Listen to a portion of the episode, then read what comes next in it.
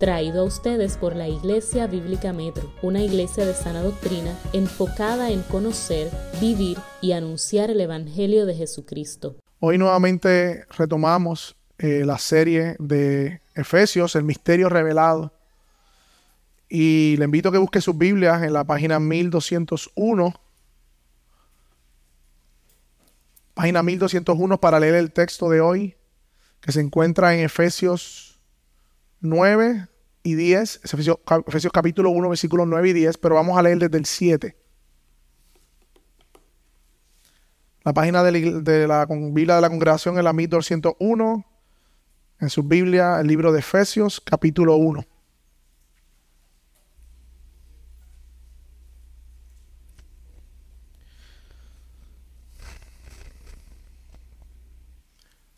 Y lo primero que quiero decir antes de leer la escritura es que nos montemos a los lugares celestiales nuevamente. Pablo no ha bajado de los lugares celestiales en esta carta. Pablo todavía está contemplando las bendiciones espirituales en Cristo. Y lo que vamos a hablar hoy proviene de esas bendiciones celestiales. Así que Efesios capítulo 1, versículo 7 al 10 dice de la siguiente manera. En Él tenemos redención mediante su sangre, el perdón de nuestros pecados. Según la riqueza de su gracia, que ha hecho abundar para con nosotros en toda sabiduría y discernimiento, nos dio a conocer el misterio de su voluntad según la buena intención que se propuso en Cristo, con miras a una buena administración en el cumplimiento de los tiempos, es decir, de reunir todas las cosas en Cristo, tanto las que están en los cielos como las que están en la tierra. Amén. Hermanos, desde que comenzamos la serie, Pablo está narrando o diciéndonos todas las bendiciones espirituales que tenemos en Cristo y está dando gloria a Dios por medio de esta alabanza, este capítulo 1 la elección, la adopción, la ser aceptados en el amados, la redención, el perdón de pecado. Hemos hablado de todas esas bendiciones espirituales. Pero hoy veremos una bendición espiritual adicional a estas bendiciones espirituales que Dios ha derramado en Cristo, que es la revelación del misterio de su voluntad. Miremos el versículo 8. Dice que ha hecho abundar para con nosotros, hermanos. En toda sabiduría y discernimiento nos dio a conocer el misterio de su voluntad.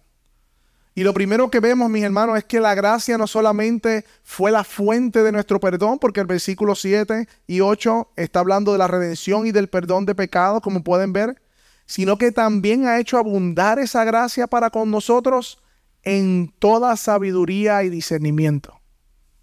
O sea, la gracia de Dios no solamente es para la redención y el perdón de pecados, sino que también para derramar sobre nosotros toda sabiduría y discernimiento para darnos a conocer el misterio de su voluntad. Hermanos, los hombres son tú y yo y los hombres que vemos en la televisión, en estas grandes empresas, en la NASA, son hombres hechos a la imagen de Dios y, y, wow, nos sorprende las invenciones de los hombres, la tecnología que logran crear, nos sorprende las personas conocedoras en YouTube, vemos tantos discursos, seguimos algunos de ellos eh, y vemos cuánta sabiduría en términos terrenales tienen los hombres. Hay hombres con 5, 6, 7, 8 doctorados. Hay hombres y mujeres que han alcanzado crear cosas espectaculares, mis hermanos. Y todo esto, hermano, porque hemos sido creados a imagen y semejanza de Dios. Pero mi pregunta sería en este sentido, si la sabiduría y discernimiento espiritual que está hablando aquí Pablo es alguna sabiduría o inteligencia terrenal. Y hermano, la realidad es que no. La sabiduría y el discernimiento que Dios ha derramado en Cristo no es una humana no proviene del hombre, no es un discernimiento humano, sino que es espiritual. Y aunque los hombres son capaces de tantas cosas grandiosas que nos abren nuestra boca, dicen, wow, el hombre natural, por más inteligente que sea, por más ingenioso que sea, por más estudios que tenga, por más astuto que sea, por más que sea criado en la universidad de la calle, como dicen por ahí, por más amigos, personas y situaciones que haya estado, jamás podrá discernir las cosas espirituales porque se han de discernir espiritualmente. En ese sentido, el hombre natural está ciego. Ciego. Y mientras ponen su mano ahí o un marcador, vaya conmigo a 1 de Corintios 2. 1 de Corintios 2, 7 al 10. Porque Pablo expande este pensamiento de la sabiduría espiritual en contraparte de la sabiduría del mundo.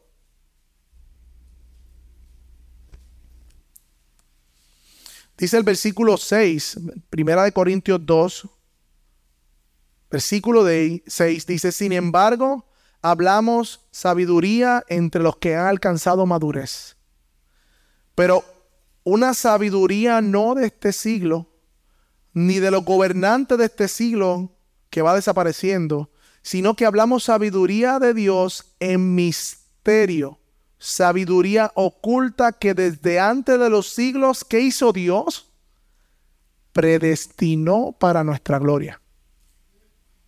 Esta sabiduría a la que está hablando Pablo, que ninguno de los gobernantes de este siglo ha entendido, porque si lo hubiesen entendido no hubiesen crucificado al Señor de gloria, sino como está escrito, cosas que ojo no vio, ni oído oyó, ni ha entrado el corazón del hombre, son las que las cosas que Dios ha preparado para los que le aman.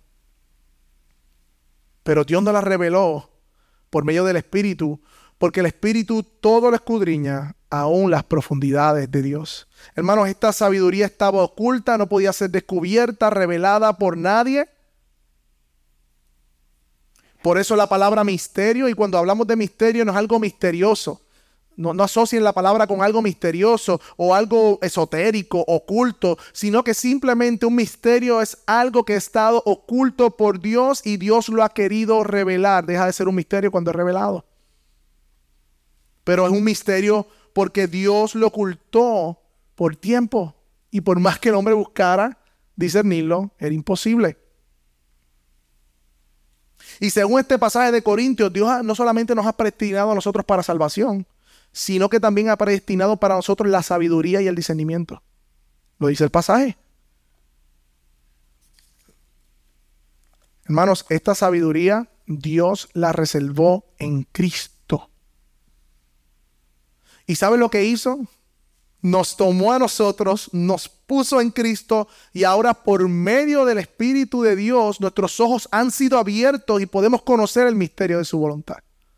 De otra manera es imposible. Por eso dice cosas que ojo no vio ni oído escuchó, ha entrado al corazón de los hombres, son las que Dios ha preparado a los que le aman. Hermano, en el contexto de Efesios, los misterios paganos eran revelados solamente a unos cuantos. De hecho, más adelante se desarrolla el, el, el, gnosticismo y toda esta lucha de los primeros siglos cristiana contra el gnosticismo, que era un tipo de conocimiento que solamente algunos alcanzaban mediante ritos, mediante el ascetismo, el misticismo, entre otras cosas. Pero a los creyentes se ha revelado a todos los creyentes los misterios de la voluntad de Dios. Y Pablo dice, esa es una de las bendiciones espirituales que tenemos en Cristo. Hermanos, meditemos en esto. Dios predestinó que tú y yo conociéramos los misterios de su voluntad hablándole a los discípulos, dijo, ya yo no les llamo siervos, les llamo amigos porque le he dado a conocer todo lo que he oído de mi Padre. O sea, Dios en Cristo me ha confiado los secretos, me ha revelado la voluntad de Cristo haciéndome su amigo. Hermano, una cosa es que yo dé algo de mí, de mi dinero, de lo que yo tengo, aunque sean muchas proporciones.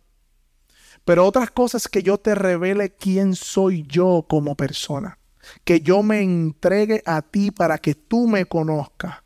Y eso es lo que Dios ha hecho a los quienes ha salvado. No solo nos ha dejado en ignorancia, no, Él se reveló y nos ha dado a conocer su voluntad. Y yo buscaba meditando en razones, pero ¿por qué, Señor? ¿Por, qué? ¿Por qué tú quisiste, como una bendición espiritual, revelarte de esta manera tan personal a, mí? ¿Por qué no solamente elegirme, adoptarme, redimirme y perdonarme y dejarme ahí? Sino que también en tu gracia, oh Dios, ahora puedo conocerte a ti y tu voluntad. ¿Por qué has hecho eso, Señor? La contestación inmediata es por su gracia, porque el texto lo dice. Es abundante que no solo nos perdona, sino que nos revela su misterio. Además, el texto de Corintio dice que es para nuestra gloria. Y aunque esta gloria hace una referencia a la gloria futura en un sentido, pero también tiene una perspectiva en la gloria hoy, aquí y ahora. Hermano, Dios nos ha salvado, pero no nos llevó a su gloria. Dios nos salvó, nos dejó en esta tierra, pero lo que ha hecho es que nuestra mente la ha glorificado. Ha cogido nuestra mente terrenal y le ha puesto la mente de Cristo celestial. Y en ese sentido, mis hermanos, es que estamos nosotros. Pero Pablo lo dice, que Él está en lugares celestiales y también nos sentó a nosotros en lugares celestiales. Hermano, y, esta es la clave, por decirlo de manera, de la piedad cristiana. El cristiano camina en mayor piedad a medida que fija su mente en la gloria futura ya asegurada por Cristo que en las cosas terrenales.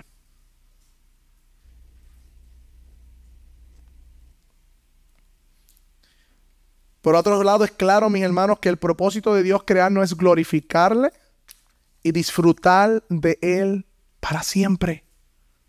No podemos desligar la santidad y el, disfrute de Dios. No podemos ligar, eh, desligar lo que es glorificarle, disfrutar de Él. Pero mis hermanos, no podemos disfrutar de quien no conocemos.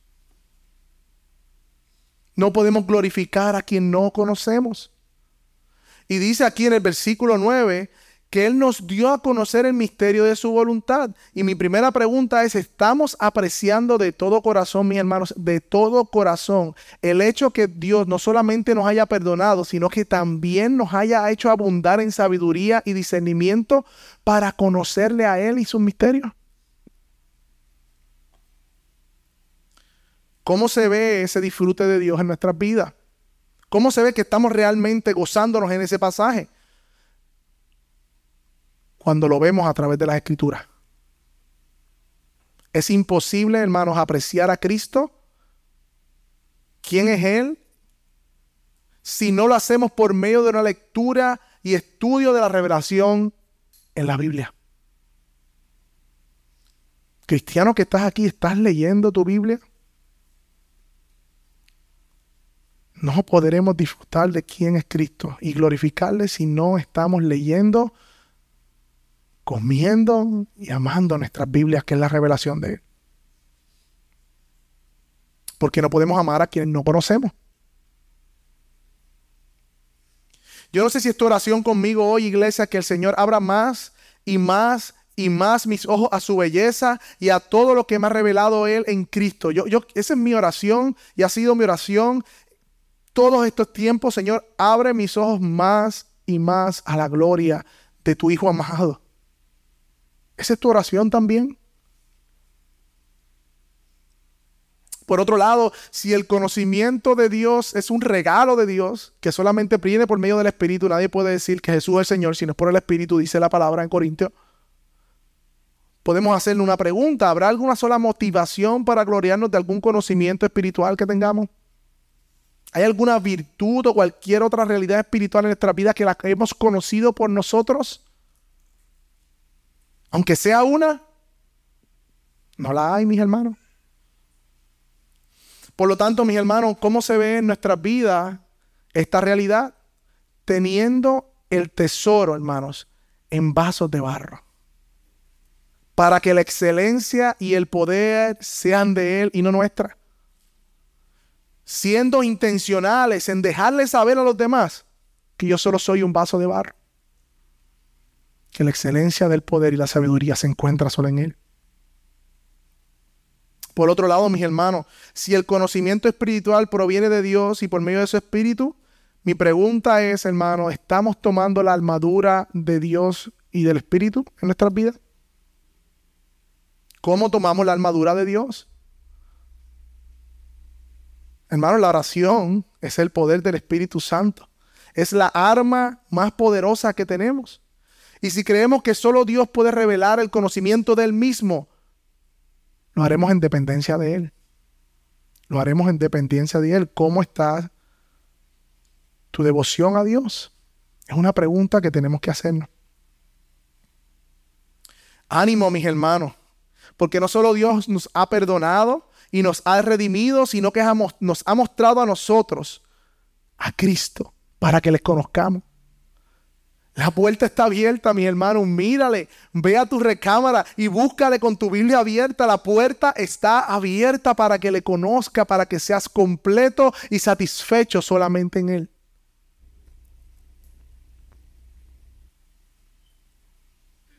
Alguien una vez dijo que Dios está más dispuesto a bendecirnos que de nosotros buscarlo a Él. O pedirle que nos bendiga. Yo te invito que por qué no le dices aquí y ahora, Señor, yo quiero verte de todo corazón porque tú me has revelado tus misterios en Cristo y yo quiero que tú abras mis ojos a esos misterios para verte con más y más claridad. Ahora bien, mis hermanos, no solo Dios ha abundado en gracia para perdonarnos y darnos sabiduría y discernimiento, sino que miremos la fuente, el motivo, o sea, de dónde sale el hecho de que Dios haya querido darnos a conocer el misterio. Mira el versículo 9 conmigo. Dios nos dio a conocer el misterio de su voluntad y mira lo que sigue diciendo. Según la buena intención que se propuso en Cristo. Esta frase de buena intención de su voluntad es la misma que vimos hace una semana cuando hablamos de la adopción. Lo ven en el versículo 5, dice, adoptados como hijos para sí mediante Cristo. Y de nuevo dice, conforme a la buena intención de su voluntad. Y esta frase que se traduce buena intención, se traduce como un beneplácito o como un deleite, mi hermano. O sea que la motivación de Dios para revelarnos el misterio de Cristo es un buen deseo de Él. Puro es el deleite, su placer hacerlo. Porque Él ha querido como leímos en el Salmo. Pablo apunta al deleite de Dios, al hecho del que tú y yo le podamos conocer. Dios ha querido darse a conocer a ti. Y eso debería derretirnos el corazón, mis hermanos. Un Dios santo, un Dios poderoso que pudiera aplastarnos. Él ha abierto la puerta para que le conozcamos. Así como la creación Dios creó y dijo que era bueno, en gran manera, asimismo, revelarse a nosotros, Dios lo ha visto como algo bueno. Hermano nuestro que estás aquí, Dios es un Dios personal. Él se nos ha dado a conocer en su palabra. Y Cristo es la palabra de Dios. ¿Despreciaremos su buena intención para desconocer quién es Él? Verdaderamente. Debemos preguntarnos dónde está nuestro deleite. ¿Dónde está nuestro tesoro? Estaremos tomando de fuentes rotas, como dijeron el domingo pasado, en el Hebel, buscando en el vapor, en el viento, en las cosas terrenales, la única cosa que podemos encontrar en Dios, que es el verdadero propósito y sentido de la vida. Hermanos, ser perdonados, la misma gracia que te perdonó, no está desconectado de la misma gracia que te empuja a conocerle. No hay una cosa como una persona perdonada que no conozca y que no quiera conocer más a Dios. No lo hay, porque es la misma gracia. Es la misma gracia. El cristiano quiere a Cristo. ¿Qué quieres tú? ¿Qué quiero yo? Tenemos que preguntarnos cuáles son nuestras peticiones, porque las peticiones hablan mucho de dónde está nuestro corazón. Hermanos, Dios ha propuesto revelar el misterio de su voluntad a Él mismo y todo lo que Él quiere hacer y ha de hacer. Ahora bien, la pregunta entonces sería, según el texto, ¿cuál es el misterio de su voluntad? Porque esta serie de Efesios se llama el misterio revelado, ¿no? Entonces, ¿cuál es ese misterio revelado que como dije no es algo misterioso, esotérico, ni nada por el estilo? Veamos el versículo 10, vaya conmigo. Mira lo que dice, con miras a una buena administración en el cumplimiento de los tiempos. es decir, reunir todas las cosas en Cristo, tanto las que están en los cielos como las que están en la tierra. Hay otra versión que dice, el versículo 9, Él nos hizo conocer el misterio de su voluntad conforme a su buen propósito que de antemano estableció en Cristo para llevarlo a cabo cuando se cumpliera el tiempo. Esto es, reunir todas las cosas, todas las cosas, tanto en el cielo como en la tierra, en Cristo. O sea, Dios ha propuesto, mis hermanos, hacer a Cristo cabeza y rey de todas las cosas. A su Hijo amado.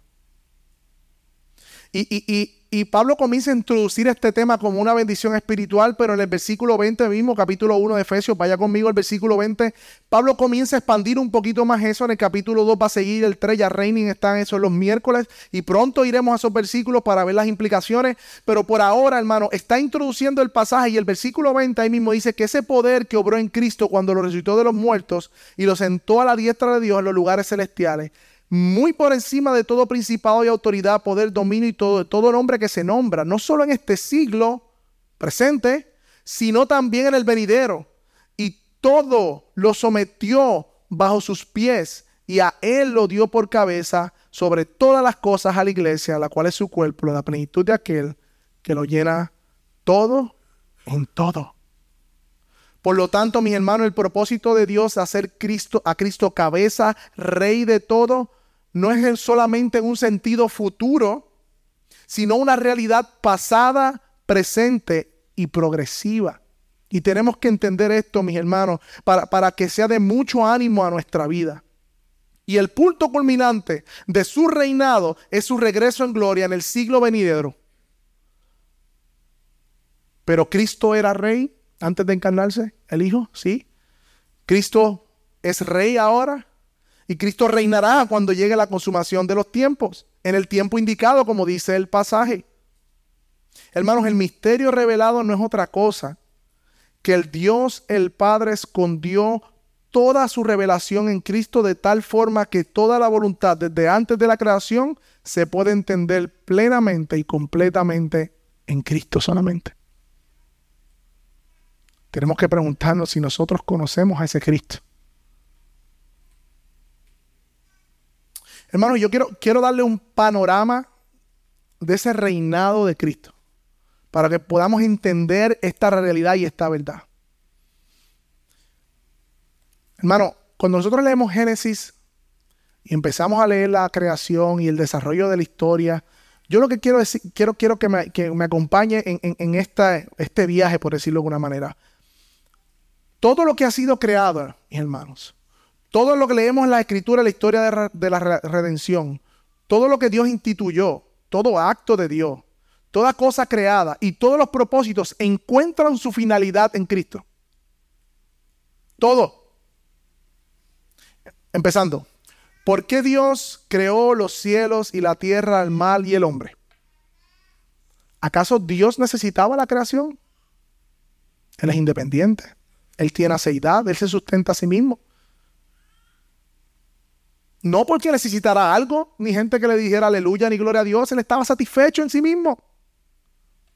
Y no porque estaba aburrido, Dios creó, sino porque en la tierra, en el cielo y la tierra, donde tú y yo estamos, donde Cristo vendrá a reinar para siempre con sus elegidos. La creación encuentra su sentido en Cristo. La razón está en Cristo. ¿Por qué Dios creó al hombre como tal, así como nosotros? O sea, ¿por qué los creó a su imagen y semejanza? ¿Por qué, Porque Adán fue formado, miren de esta manera, previendo en cómo vendría el verdadero Adán. Entendamos algo, mi hermano, la cruz está antes de la creación. La cruz está antes de la creación. Y la cruz siempre ha sido el plan central de Dios. Y un hombre en la cruz tenía que morir. Y Adán fue formado a la luz del hombre que iba a morir. No, Cristo fue formado a la luz de Adán. No, mis hermanos. No, mis hermanos. Por lo tanto, Dios no mira a Adán para hacer una copia de Cristo, sino que Cristo es la razón de cómo fue creado Adán. Y Cristo es el modelo de la eternidad pasada por la cual fuimos creados nosotros a la imagen y semejanza de Dios. Porque Él iba a venir como hombre. La creación del hombre encuentra su sentido en Cristo. ¿Por qué a Dios no dejó a Adán solo? No era bueno que el hombre estaba solo, sí. Porque le hizo a Eva y no los unió como secretario y jefe. O como roommates. O como una amistad o relación de negocio entre Adán y Eva. O una convivencia. Me da la ganaria. No, Dios unió a Adán y Eva en matrimonio. Pero ¿por qué, mis hermanos, tenemos que hacernos la pregunta? Y era porque la iglesia ya estaba desde la eternidad pasada contemplada. Y la iglesia iba a ser la esposa de Cristo y Cristo iba a ser su esposo. Por lo tanto, a la hora de crear el hombre y la mujer, no es que Dios dice, ah, yo creé a Adán y Eva así, pues haré a Cristo a la iglesia así. No, es que Cristo a la iglesia era el plan redentor de Dios y por ende Adán y Eva fueron creados de la forma que fueron creados. Por eso el matrimonio encuentra sentido en cómo Dios lo creó.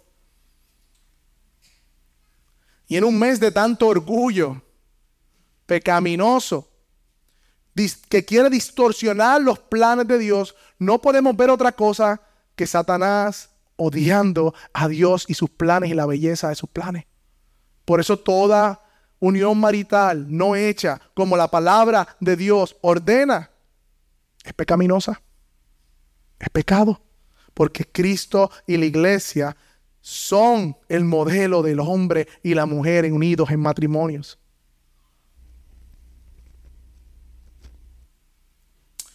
Hermanos, ¿por qué Dios hizo a la mujer que pudiera concebir, tener hijos? Hermanos, porque Dios previendo también que los hijos de Él vendrían por medio de la relación de Cristo y la iglesia.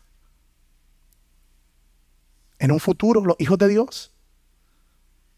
Y por eso la mujer tiene la capacidad de concebir. Los hijos son una parábola de cómo Dios engendra hijos por medio de Cristo y la iglesia. Hermanos, ¿por qué Dios eligió a un pueblo insignificante y pequeño que no tenía nada que ofrecerle a Dios? ¿Por qué no fue Egipto, Babilonia, o los persas, o los hititas? ¿Por qué fue Israel? Que Dios le dice muchas veces, tú eras un pedazo de nada. Yo te escogí a ti. Y es porque Israel representa al pueblo de Dios de todos los tiempos que estaban cautivos y necesitaban ser salvados, atraídos hacia Dios como Dios hizo con ellos. Dios inicia la relación de salvación siempre por amor a su pacto y a su gracia. Y aún lo vemos en la genealogía de Jesús. Porque Jesús es el verdadero israelita en quienes todos aquellos que hemos creído en Él estamos y somos hijos de Abraham.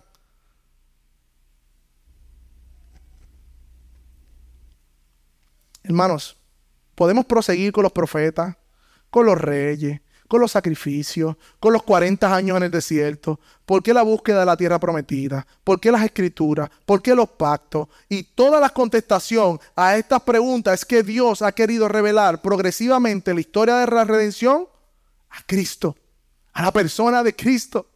Porque Él es la revelación máxima de Dios, la imagen de Dios. Y este misterio, dice Pablo, estaba oculto, que es el Evangelio de Dios. De cómo Dios dispuso a, a su Hijo Jesucristo como el centro de todo y en quienes todos los caminos conducen.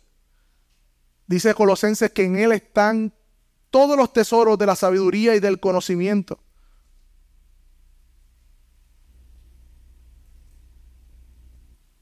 Hermanos, Dios ha hecho a Cristo la cabeza de la redención de todas las cosas.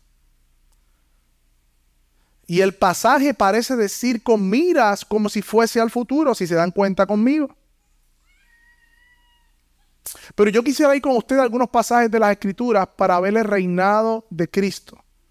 Desde el antiguo, cuando se encarnó, y desde hoy para siempre. Hermanos, ¿usted recuerda el pasaje de Isaías 6? Isaías ve al Señor sentado en el trono, sus ángeles glorificando a Dios, santo, santo, santo. Él dice, ay de mí que soy pecador, mis ojos han visto al justo.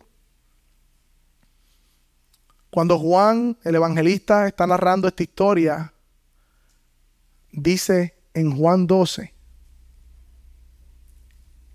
que de quien Isaías estaba hablando era de Cristo, que estaba sentado en el trono. Juan 12, versículo 41 en el Antiguo Testamento dice, Isaías dijo esto cuando vio su gloria y habló acerca de él. Dios, el Hijo, preencarnado, era rey antes de la encarnación. Cabeza. Cuando Cristo viene, los evangelios presentan a Jesús como el rey prometido. ¿Cuál era su predicación? el reino de los cielos se ha acercado. La genealogía lo, decía que era un, del linaje correspondiente para el reinado. Cuando vemos a los magos y a los pastores ofreciendo presentes, eso se hacía con los reyes. Cuando comienza a predicar el reino de Dios se ha acercado. Cuando el diablo lo tienta, lo tienta contra los reinos de este mundo, lo tienta calidad de rey. Cuando los demonios y la enfermedad estaban a su disposición, se sometían a él. Y aún en la barca, mis hermanos, cuando la tempestad y como dice este pasaje, cielos y tierra estaban revolcados, los discípulos decían, no ves que perecemos, Jesús se levanta, manda callar el mal y ellos se quedan, ¿quién es este que aún los vientos le obedecen? El rey sobre la creación. Y Efesios dice de reunir todas las cosas en Cristo, lo que están en el cielo como lo que están en la tierra. Cuando Pilato interroga a Jesús, ¿qué le dice Jesús? Mi reino no es de este mundo. Y ninguna autoridad tú tienes si no te había sido dada arriba, le dice a Pilato. Hermano, cuando Jesús resucita y va a sus discípulos, ¿qué le dice a ellos? Toda autoridad me ha sido dada en el cielo y en la tierra. ¿Qué dice el pasaje? De reunir todas las cosas en Cristo, tanto lo que están en la tierra como en los cielos como en la tierra. Colosenses 1.19. El Padre le agradó que en él habitara toda la plenitud de la deidad. Y el versículo 20 dice, por medio de él, repito, sean los que están en los cielos como en la tierra. Nuevamente, el reinado de Cristo. Hermanos, Dios ha reconciliado todas las cosas en Cristo. Y Cristo es el misterio revelado de todo lo que Él ha venido revelando en las Escrituras hasta hoy. Ahora bien, mis hermanos, Dios ha decidido dejar la creación y a nosotros sujetos a vanidad y a pecado. A lo que esperamos la consumación de los tiempos. En lo que esperamos el regreso de nuestro rey. En lo que esperamos la victoria contundente del rey sobre el pecado, sobre el infierno, sobre Satanás y sobre el mal. Por eso dice Romano que nosotros gemimos junto a la creación esperando la redención final. No porque Él no sea rey, sino porque ha decidido en su reinado terrenal dejarnos aquí a nosotros sometidos a un cuerpo vendido al pecado y una creación sujeta a vanidad. Pero Él reina. Es reina. Hasta entonces que regrese la muerte será destruida, el pecado será destruido y el maligno será destruido junto con los demonios y los impíos echados fuera. Y tú y yo seremos resucitados en gloria. Mi hermano Pablo le está diciendo a estos creyentes en Efesios, Dios le ha dado y le ha revelado a ustedes todas estas cosas en Cristo Jesús. Gócese en esa revelación. Acompáñame a Apocalipsis 5, del 11 al 13.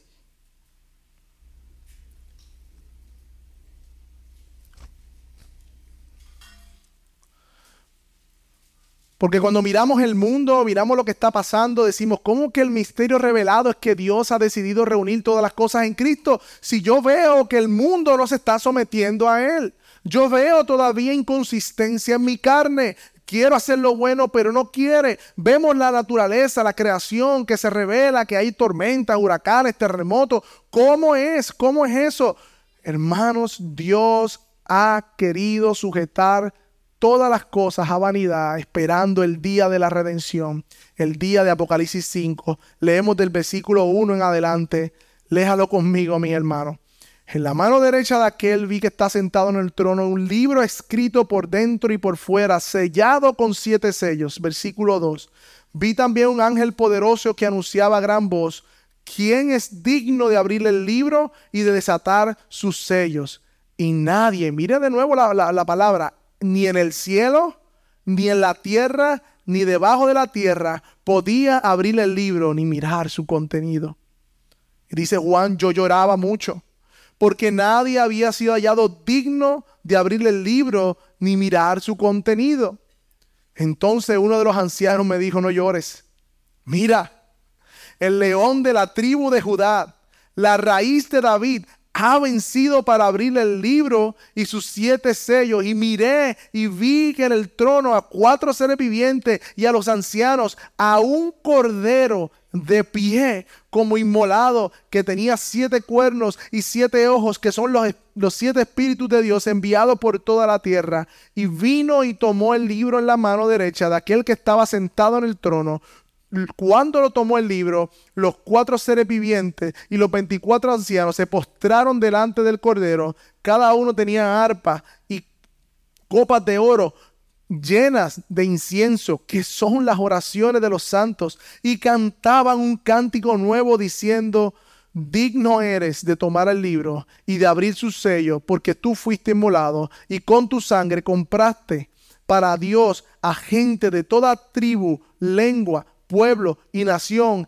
y has hecho un reino de sacerdotes para nuestro Dios, y reinarán sobre la tierra. Y miré y oí la voz de los ángeles alrededor del trono y los seres vivientes y de los ancianos. El número de ellas era de miriadas, de miriadas y millones de, de millares, que decía a gran voz, el cordero que fue inmolado es digno de recibir el poder, la riqueza, la sabiduría, la fortaleza, el honor, la gloria y la alabanza. Y oí decir a toda cosa creada, nuevamente los cielos y la tierra, ¿no? Que está en el cielo, sobre la tierra y debajo de la tierra, en el mar y todas las cosas que en ella hay, al que está sentado en el trono y al Cordero, sea la alabanza, la gloria, el dominio por los siglos de los siglos. Los cuatro seres vivientes decían, amén, y los ancianos se postraron. Quizás hoy tú y yo no vemos al mundo y a todo ser vivo arrodillado diciendo delante del trono, aleluya al Cordero, pero un día lo veremos. El mundo ruge contra nuestro rey, pero el rey se ríe de ellos, dice el Salmo 2. No todo está sometido en un sentido completo y pleno como lo será. Todavía nuestra carne se revela contra nuestra mente. Todavía los hombres se rebelan contra el diseño de Dios. Todavía hay persecución de los santos y los elegidos de Dios. Todavía hay pecado, hay dolor, hay muerte, sufrimiento, pero llegará el día en que toda cosa creada doblará sus rodillas ante Dios y reconocerá que Él es el Señor. Oh hermanos, eso hay esperanza. Nos da esperanza hoy porque nuestro Dios está sentado en su trono reinando. Y Dios ha decidido revelarnos que todas las cosas las ha reunido en Cristo y que no hay nada fuera de Él. ¿Acaso, hermano, esto no nos da descanso y consuelo en medio de cualquier adversidad?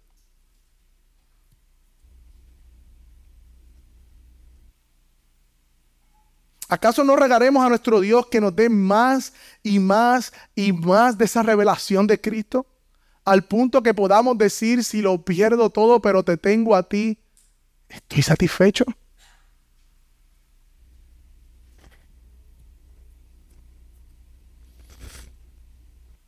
Hermanos, Cristo Rey. Él está en su trono reinando. Y no hay nada fuera de su dominio. Aún el mal lo usa para su gloria. Podemos confiar, podemos descansar que Cristo gobierna. Y Él gobierna su iglesia. Él les dijo a sus discípulos, yo estaré con ustedes hasta el fin del mundo. Yo te pregunto, ¿tú crees esa promesa? ¿Nosotros como iglesia estamos creyendo esa promesa? Él estará con nosotros hasta el fin del mundo. Tenemos que decir como el salmista, dile a tu alma, estad quieta y conoced que Él es el Señor en el Salmo 46, 10. Qué gran consuelo, mis hermanos, en toda ansiedad, en todas preguntas sin contestar, en toda incertidumbre, Cristo reina sobre todo, mis hermanos. Sobre un gobierno que no se somete a Dios. Cristo reina. Podemos confiar en medio del panorama más difícil y en medio del panorama más oscuro. Dios ha reunido todas las cosas en Cristo. Pero aún esperamos la consumación de todas las cosas. Esperamos ese Apocalipsis 5. Lo esperamos. Y si algo hace el dolor y el sufrimiento es quitar nuestra mirada de las cosas terrenales y ponerlas en las cosas celestiales. Y es en el anhelo de todo creyente y de toda alma que se ha convertido al Señor, el anhelo de su regreso. El que tiene esta esperanza, dice Juan, se purifica a sí mismo. ¿Acaso tu alma no arde esperando ese día de la redención final? Si no arde, cuidado que puedas tener tu tesoro aquí en la tierra. Puede ser que tengas tus tesoros aquí en la tierra.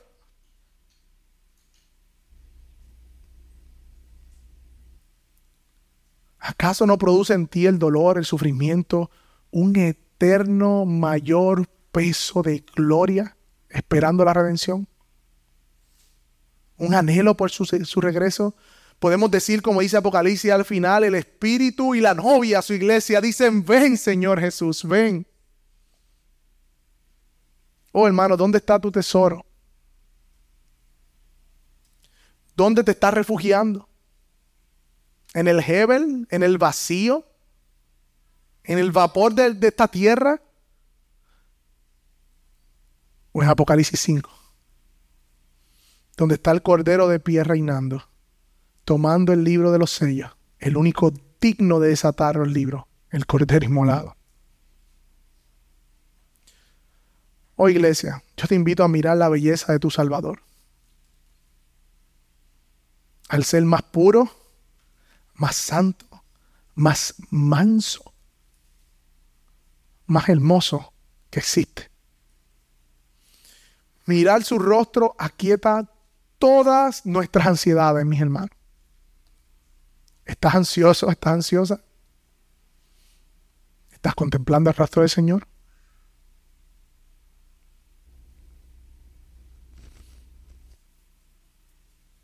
Tu corazón está turbado, tú sabes que con nosotros está aquel que dijo, calla y enmudece, y la tempestad cesó.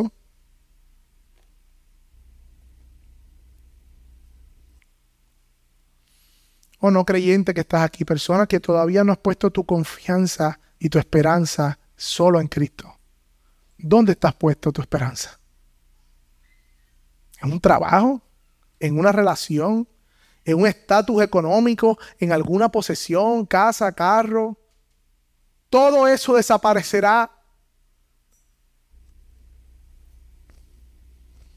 De aquí a 40 años quizá tu casa la esté viviendo otro, tu carro sea un, esté en un vertedero. Quizás sean 10 años en que ni siquiera estés aquí. Quizás sean uno, un día. ¿Dónde está tu esperanza, oh no creyente que estás aquí? ¿Vas a despreciar el valor incomparable del Salvador Jesús por lo pasajero de este mundo? Él ha revelado su voluntad y su voluntad es que todo hombre venga a arrepentimiento y al conocimiento de Cristo. Y a nosotros, iglesia, hoy. El texto dice que su gracia hizo abundar para con nosotros en toda sabiduría y discernimiento, y que nos dio a conocer el misterio de su voluntad según la buena intención que se propuso en Cristo, con las miras a una buena administración en el cumplimiento de los tiempos, es decir, de reunir todas las cosas en Cristo, tanto los que están en los cielos como las que están en la tierra. Está tu alma pegada y unida a Cristo. Iglesia, ¿qué tal si oramos al Señor?